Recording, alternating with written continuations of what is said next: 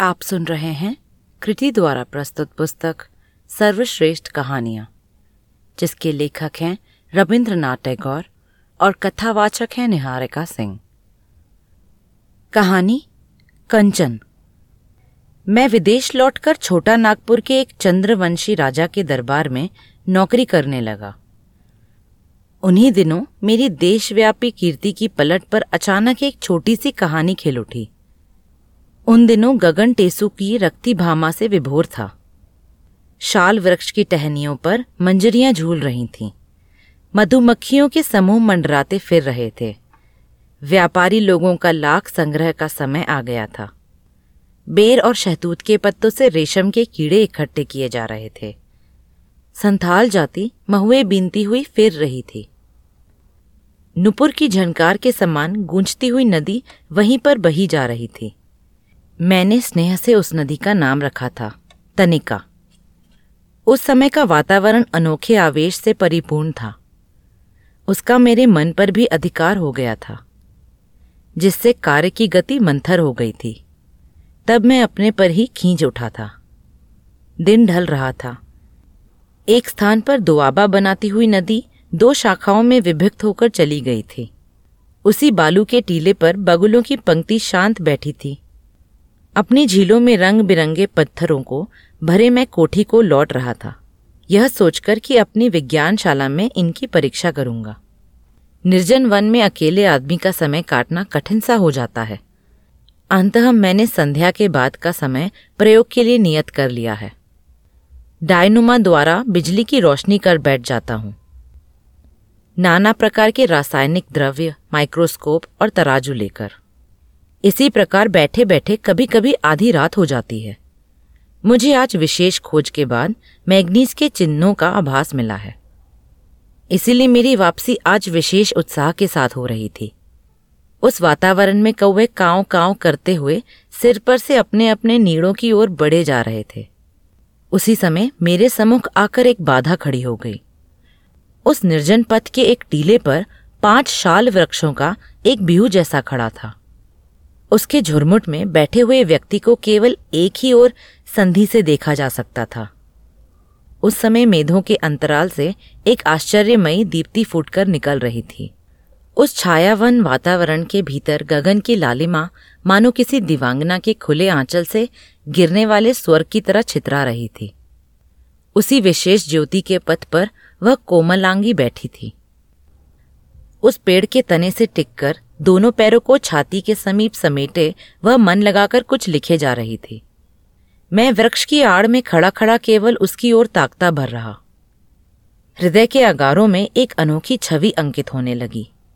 अपनी विशद जानकारी के पथ पर मेरा हृदय कितनी ही चक्कर काटकर प्रवेश द्वार तक आ पहुँचा था। किंतु मैं सदैव ही उससे खिसक जाता था।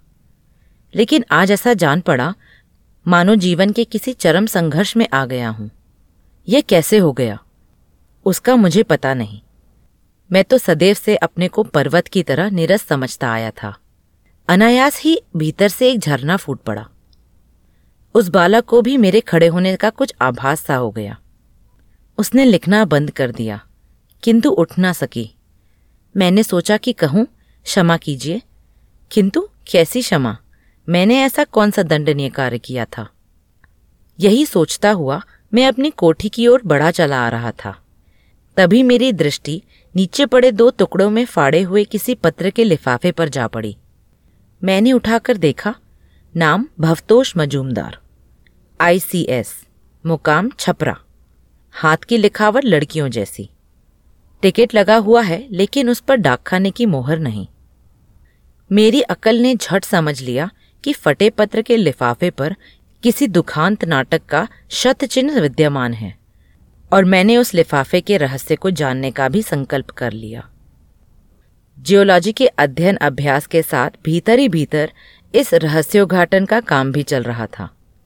जिस समय मैं रेडियम का कण पाने की आशा लेकर अनुसंधान में डूबा हुआ था, उस समय मैंने कुसुमित शाल वृक्षों की छाया और प्रकाश के बंधन में कंचन को देखा था। इसमें कोई शक नहीं कि इससे पूर्ण भी बंगाली बाला को निहारा था। किंतु इस स्वतंत्र और एकांत वातावरण में देखने का अवसर कभी नहीं मिला। यहाँ उसकी सलोनी देह की कोमलता के साथ वन के फूल ने अपनी भाषा का स्वर मिला दिया। विदेशी कोमलांगियों के दर्शन तो बहुत किए थे। संभवत वे भली भी लगी थीं। किंतु बंगाली बाला को पहली बार ही इस प्रकार से देखा कि उसकी समग्रता को उपलब्ध किया जा सके। उसे देखकर यह प्रतीत नहीं होता कि उसका संबंध किताबों से छूटा या नहीं। बहुत दिन पहले, बाल्यावस्था में कहीं बसु महाशय का जो गीत मैंने सुना था, और जिसे सुनकर भी भुला दिया था, न जाने क्यों ऐसा जान पड़ा कि उस राग की सहज संगिनी में इसी बंगाली लड़की के रूप की जो भूमिका व्यंजित है, वह आज मेरी आँखों के समक्ष साकार हो उठी है। जियोलॉजी शास्त्र में पढ़ा था कि पृथ्वी के नीचे छुपी हुई आग्नेय सामग्री सहसा तेज भूकंप से आंदोलितावस्था में ऊपर आ जाती है। आज अपने ही निम्न स्तर के अंधकार में छुपी हुई उसी तपी भली सामग्री को सहसा ऊपर के प्रकाश में देखा। कठोर विज्ञानी नवीन माधव के अंतर स्थल में इस प्रकार आंदोलितावस्था की मैंने कभी आशा नहीं की थी। पता लग गया कि प्रतिदिन तीसरे पहर जब इसी मार्ग से कम से कम लौटा करता तो मुझे विशेष दृष्टि से देखा करती। पर उसकी दृष्टि में क्या है? यह अब तक मैं समझ नहीं सका था। कभी कभी मैं मार्ग चलता हुआ पीछे की ओर मुड़कर देख लेता तो ऐसा लगता, कंचन मेरे ओझल होने के मार्ग की ओर देख रही है। मुझे मुड़ता देख वह अपनी दृष्टि घुमाकर उन कागजों की ओर कर लेती, जिन पर बैठी वह लिखा करती थी। मेरे विज्ञानी मन को ऐसा लगा कि वह किसी को पाने के लिए इतना कठोर व्रत कर रही है। भवतोष विलायत से लौटकर छपरे में असिस्टेंट मजिस्ट्रेट के पद पर नियुक्त हो गया है। विलायत जाने से पूर्ण इन दोनों में यहीं रहते समय गंभीर प्रणय हो गया था। परंतु अब पद की नियुक्ति के बाद कोई विशेष विप्लव्य घट चुका है। असल बात क्या है, इसकी तो जानकारी करने से ही पता लगेगा। मेरे लिए जानकारी करना कोई कठिन कार्य नहीं था, क्योंकि मेरे सहपाठी बंकिम बाबू पटना विश्वविद्यालय में काम करते थे। उनको पत्र लिखकर डाल दिया। बिहार की सिविल सर्विस में कोई भवतोष महाशय हैं। मेरे किसी मित्र ने अपनी लड़की के लिए उन्हें पसंद किया है। इस कार्य में मेरा सहयोग चाहते हैं। रास्ता पथरीला तो नहीं, इसका पूरा पता लगाकर मुझे लिखो तो मैं आभारी रहूँगा। उन महाशय का विवाह के लिए क्या मत है, यह भी लिखिए। पत्र का उत्तर मिला। रास्ता पथरीले से भी अधिक बढ़कर है। उनकी राय के विषय में सुनो। जब मैं कॉलेज में डॉक्टर अनिल कुमार का छात्र था, जितना साधारण उनका पांडित्य था, उतना ही सरल उनका हृदय। उनकी नातिन को देखा तो पता लगेगा कि सरस्वती देवी ने उनकी साधना से संतुष्ट होकर उनके बुद्धि लोक को ही प्रकाशित नहीं किया, बल्कि वह रूप सुधा को लेकर उनकी गोदी में आ भी गई है। तुम्हारा शैतान भवतोष उनके इसी स्वर्गलोक में न जाने कहाँ से आन पड़ा। उसकी बुद्धि प्रखर थी और वाकपटुता में वह निपुण पहले धोखा खाया डॉक्टर साहब ने और बाद में उनकी नातिन ने। विवाह संबंध निश्चित हो चुका था। प्रतीक्षा थी भवतोष की विलायत से लौटने की। वहाँ का सारा खर्च डॉक्टर साहब ने दिया था। सिविल सर्विस की परीक्षा पास करके जब वह भारत आया और यहाँ के किसी उच्च पदाधिकारी की कन्या से विवाह कर लिया। उनके इन कुकृत्य और लज्जा से शुभ होकर डॉक्टर साहब नौकरी को तिलांजलि देकर अपनी नातिन के साथ कहाँ चले गए, इसका कुछ पता नहीं। पत्र को पढ़कर कंचन की परिस्थिति का पूर्ण आभास हुआ। तभी दृढ़ संकल्प किया कि उसको लज्जा और अवसाद से मुक्त करूँगा। दिवाकर अस्पताल की ओर जा रहे थे। संध्या अपना आवरण फैला रही थी। उस समय कंचन का घर लौटने का हो गया था। तभी कोई गवार उसके हाथ से लिखे हुए पृष्ठ छीनकर भाग खड़ा हुआ। मैंने उसका पीछा किया और उन पृष्ठों को पाने में सफल हो गया। मैंने वे सब कंचन को लौटा दिए। अपनी संपत्ति को वापस आया देख कंचन ने सन्निग्ध दृष्टि से देखते हुए कहा, सौभाग्य से आप, मैंने कहा, भाग चले थे कि वह आया। इसका आशय? स्पष्ट है। मैं समझी नहीं। यही कि उसकी सहायता से आपके साथ ही पहली बात हो गई। इससे पूर्ण वही सोचता रहता था कि कैसे और क्या बोलूँ। किंतु वह तो एक, क्या एक? डाकू? नहीं, वह डाकू नहीं, वह मेरा ही सिपाही था। कंचन अपने गहरे रंग की साड़ी का छोर पकड़, अपने मुँह पर रख खिलखिलाकर हंस पड़ी। हँसी के रुकते ही उसने कहा, काश यह सच होता तो बड़ा मज़ा आता। जिसके यहाँ डाका पड़ा उसको। उद्धार करने वाले के लिए क्या होगा? उसे घर पे ले जाकर चाय पिला देती। और इस नकली उद्धारकर्ता का क्या होगा? उसने जो चाहा था मिल गया। क्या मिल गया? परिचय की पहली बात और क्या? बस। हाँ। मैं चाहता हूँ, क्या चाहते हैं आप? बातों का क्रम अब समाप्त ना हो जाए। समाप्त कैसे होगा? अच्छा यदि आप होती तो पहली बात आप क्या कहती? मैं तो केवल यही पूछती कि सड़कों पर से पत्थर चुनने में लड़कपन नहीं लगा आपको? फिर आपने पूछा क्यों नहीं? डर लगता था। डर मुझसे? हाँ दादू से सुना था कि आप बड़े विद्वान हैं। उन्होंने विलायत से छपा हुआ आपका लेख पढ़ा था। उन्होंने उसे समझाने का प्रयत्न किया, पर मैं समझ ना सके। तभी किसी की आवाज़ सुनाई दी। दीदी, कहाँ हो तुम? अंधेरा हो गया है। आजकल समय अच्छा नहीं है। डॉक्टर साहब की उपस्थिति होते ही मैंने उनके चरणों की धूल लेकर प्रणाम किया। वे तनिक सहम गए। परिचय दिया। मेरा नाम नवीन माधव सेन गुप्त है। उसे सुनकर डॉक्टर साहब का मुख उज्जवल हो उठा। बोले, क्या कहते हो? आप ही डॉक्टर सेन गुप्त हैं। आप तो बच्चे हैं। मैंने उत्तर दिया, अभी बच्चा ही हूँ। मैंने अभी छब्बीस को पार किया है। आपको हमारे यहाँ चलना होगा। इसके लिए कहना ना पड़ेगा दादू। ये तो पहले ही चलने के लिए मुँह धोए बैठे हैं। मैंने मन ही मन कहा, अनर्थ हो गया। कैसी शरारत की है कंचन ने? डॉक्टर साहब ने उत्साहित स्वर में कहा, आपको शायद देश और काल की, नहीं नहीं, मैं इन चीज़ों को कुछ भी नहीं समझता। मुझे समझाने में आपका समय ही बर्बाद होगा। समय? यहाँ समय का अभाव ही क्या है? अच्छा आज भोजन हमारे ही यहाँ करें।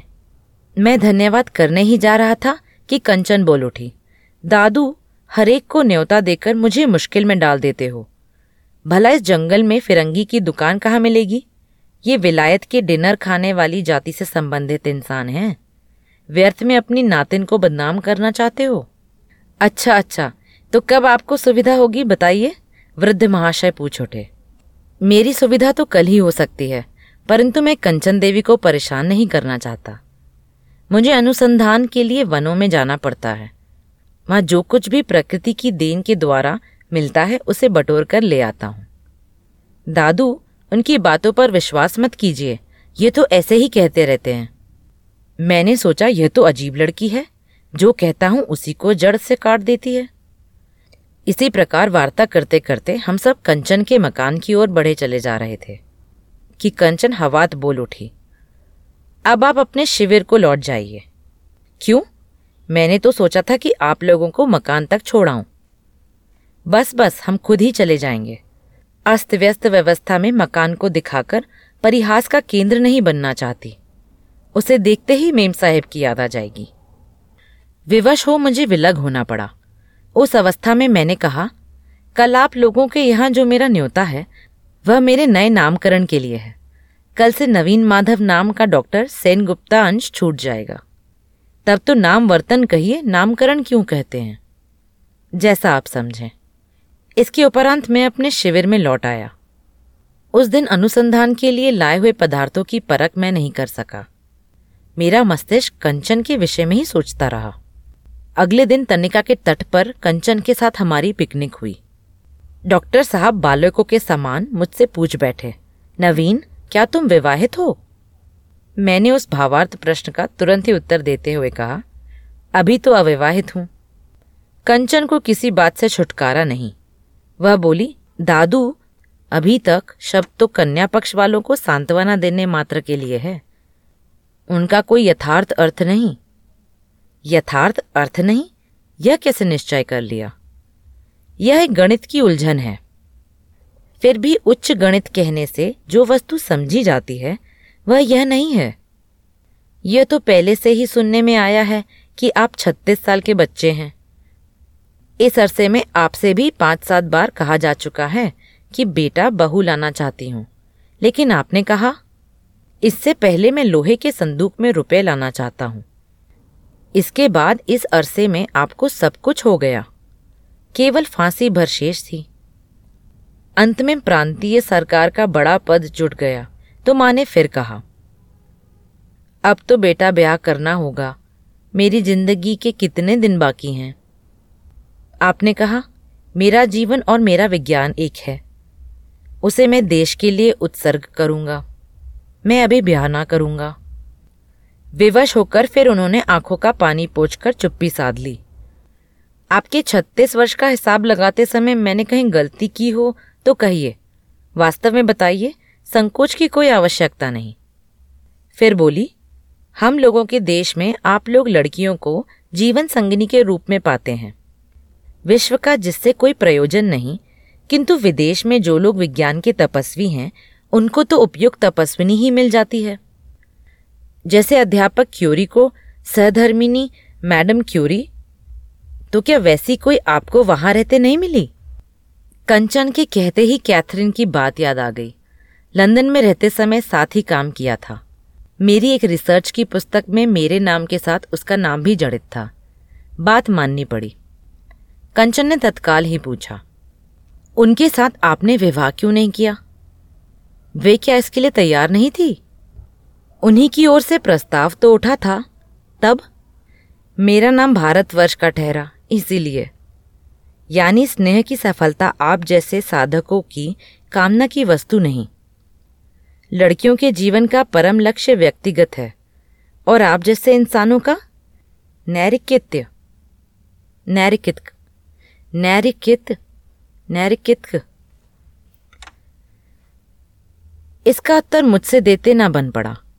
मुझे चुप देखकर कंचन पुनः बोली, बंगला साहित्य कतिपय आपने नहीं पढ़ा। उसमें यही बात दिखाई गई है कि लड़कियों का व्रत पुरुष को बांधना है और पुरुषों का व्रत है उस बंधन को काटकर ऊपर लोक का मार्ग पकड़ना। कच भी देवयानी के अनुरोध की उपेक्षा कर निकल पड़ा था। आप माँ का अनुनय ना मानकर चल पड़े हैं। एक ही बात हुई, नारी और पुरुष में चिरकाल से चला आने वाला हो, चाहे भले ही अबला क्रंदन होता रहे। उस क्रंदन से आप लोग अपनी पूजा का नैवेद्य सजा लीजिए। देवता के उद्देश्य से ही नैवेद्य की भेंट होती है। लेकिन देवता निरासक्त ही रहते हैं। कंचन ने फिर कहा, देवयानी ने कच को क्या श्राप दिया था, जानते हैं नवीन बाबू? नहीं अपने ज्ञान साधन का फल आप स्वयं ना सोच सकेंगे। हाँ दूसरों को दान कर सकेंगे। मुझे यह बात कुछ अजीब सी लगती है। यदि यह श्राप आज कोई विदेशी लोगों को देता, तब वह बच जाता। विश्व की सामग्री को अपनी सामग्री के समान व्यवहार करने की वजह से ही यूरोप वाले लालच के द्वार पर मरते हैं। उन दिनों जो बातें हुई, वे केवल हास्य व्यंग ही नहीं था। उनमें युद्ध की ओर संकेत था। कंचन के साथ अब मेरा संबंध सहज हो आया था। इस पर भी मैं कंचन के सम्मुख खड़े होकर उसकी चरम अभिलाषा की था पाने का कोई उपाय खोज नहीं पाया। हाँ अवश्य एक दिन पिकनिक के समय यह सुयोग मिल गया। उस समय डॉक्टर साहब शिवालय के खंडर की सीढ़ी पर बैठकर रसायन शास्त्र की कोई नई आई हुई पोथी पढ़ रहे थे।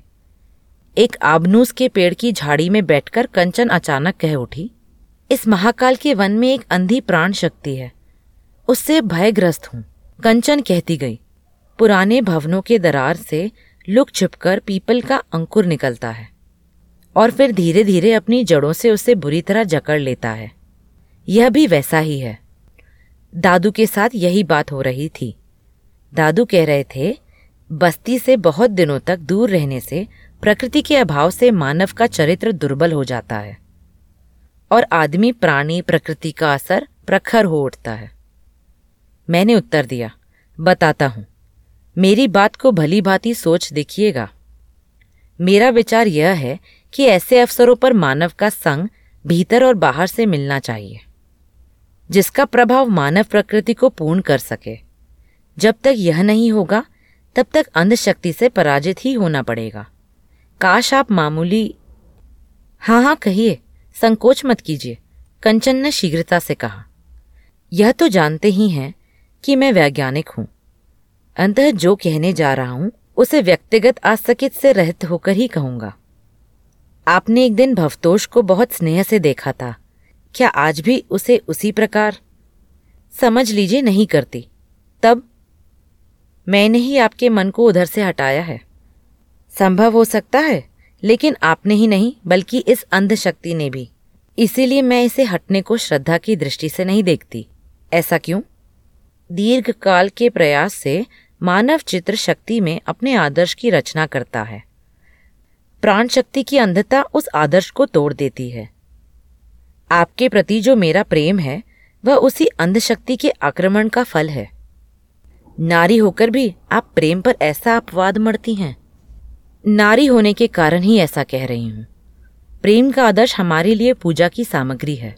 उसी को सतित्व कहते हैं। सतित्व एक आदर्श है। यह सामग्री वन की प्रकृति की नहीं है, मानवी की है। इस निर्जन में इतने दिनों से इसी आदर्श की पूजा कर रही थी। सारे आघातों को सहन और धोखा खाने के बाद भी उसे बचा सकी तो मेरी पवित्रता भी नहीं जाएगी। क्या भवतोष के लिए अब भी श्रद्धा का स्थान है? नहीं।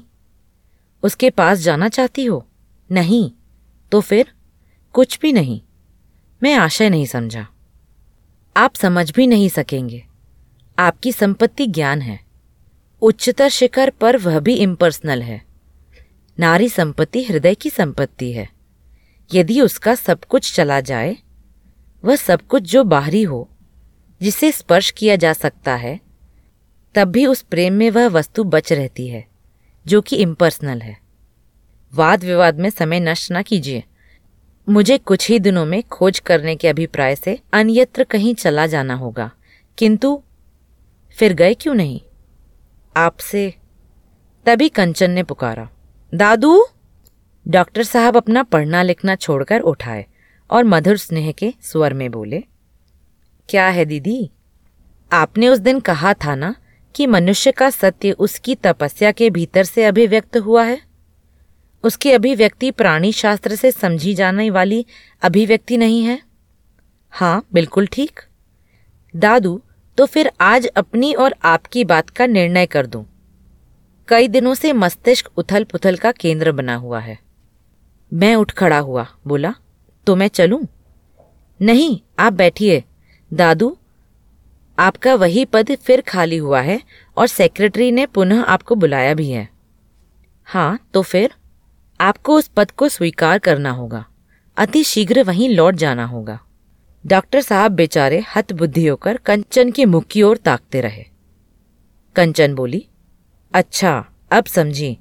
आप इसी सोच में पड़े हैं कि मेरी क्या गति होगी। यदि अहंकार की मात्रा बहुत न बढ़ती हो तो आपको यह बात स्वीकार करनी ही होगी कि मेरे बिना आपका एक भी दिन नहीं चल सकता। मेरी अनुपस्थिति में तो पंद्रहवीं अश्विनी को आप पंद्रहवीं अक्टूबर समझ बैठते हैं। जिस दिन घर में अपने सहयोगी अध्यापक को भोजन के लिए आमंत्रित करते हो, उस दिन लाइब्रेरी का द्वार बंद करके कोई निदारुण इक्वेशन सुलझाने में लग जाते हो। नवीन बाबू सोचते होंगे कि मैं बात बढ़ा चढ़ा कर कह रही हूँ। आज ऐसी अशुभ बातें सब अभी खत्म हो जाएँगी। आप चलें तो मेरे साथ अपने काम पर। छूटी हुई गाड़ी फिर लौट आएगी। डॉक्टर साहब मेरी ओर देखकर बोले, तुम्हारी क्या सलाह है नवीन? मैं क्षणभर स्तंभ रहकर बोला, कंचन देवी से अधिक अच्छा परामर्श कोई नहीं दे सकता। कंचन ने उठकर मेरे चरण छूकर प्रणाम किया। मैं सकुचित होकर पीछे हटाया। कंचन बोली, संकोच न कीजिए। आपकी तुलना में मैं कुछ भी नहीं हूँ। यह बात किसी दिन साफ़ हो जाएगी। आज आपसे यही अंतिम विदा लेती हूँ। जाने से पूर्ण अब भेंट ना होगी। यह कैसी बात कह रही हो दीदी? डॉक्टर साहब ने पूछा। दादू, इतना ही कह सकी कंचन। मैंने उसी क्षण डॉक्टर साहब की पग धूली का स्पर्श किया। उन्होंने छाती से लगाकर कहा, मैं जानता हूँ नवीन कि तुम्हारी कीर्ति का पद तुम्हारे सामने प्रशस्त है। अपने स्थान पर लौटकर पहला रिकॉर्ड निकाला। उसे देखते ही मन में सहसा आनंद उमड़ पड़ा। समझा मुक्ति इसी को कहते हैं। संध्या बेला में दिन भर का काम समाप्त करके बरामदे में आते ही अनुभव हुआ। पंछी पिंजरे से तो निकल आया है, किंतु उसके पाँव में जंजीर की एक कड़ी अभी भी उलझी हुई है। हिलते हिलते वह बज उठती है। धन्यवाद।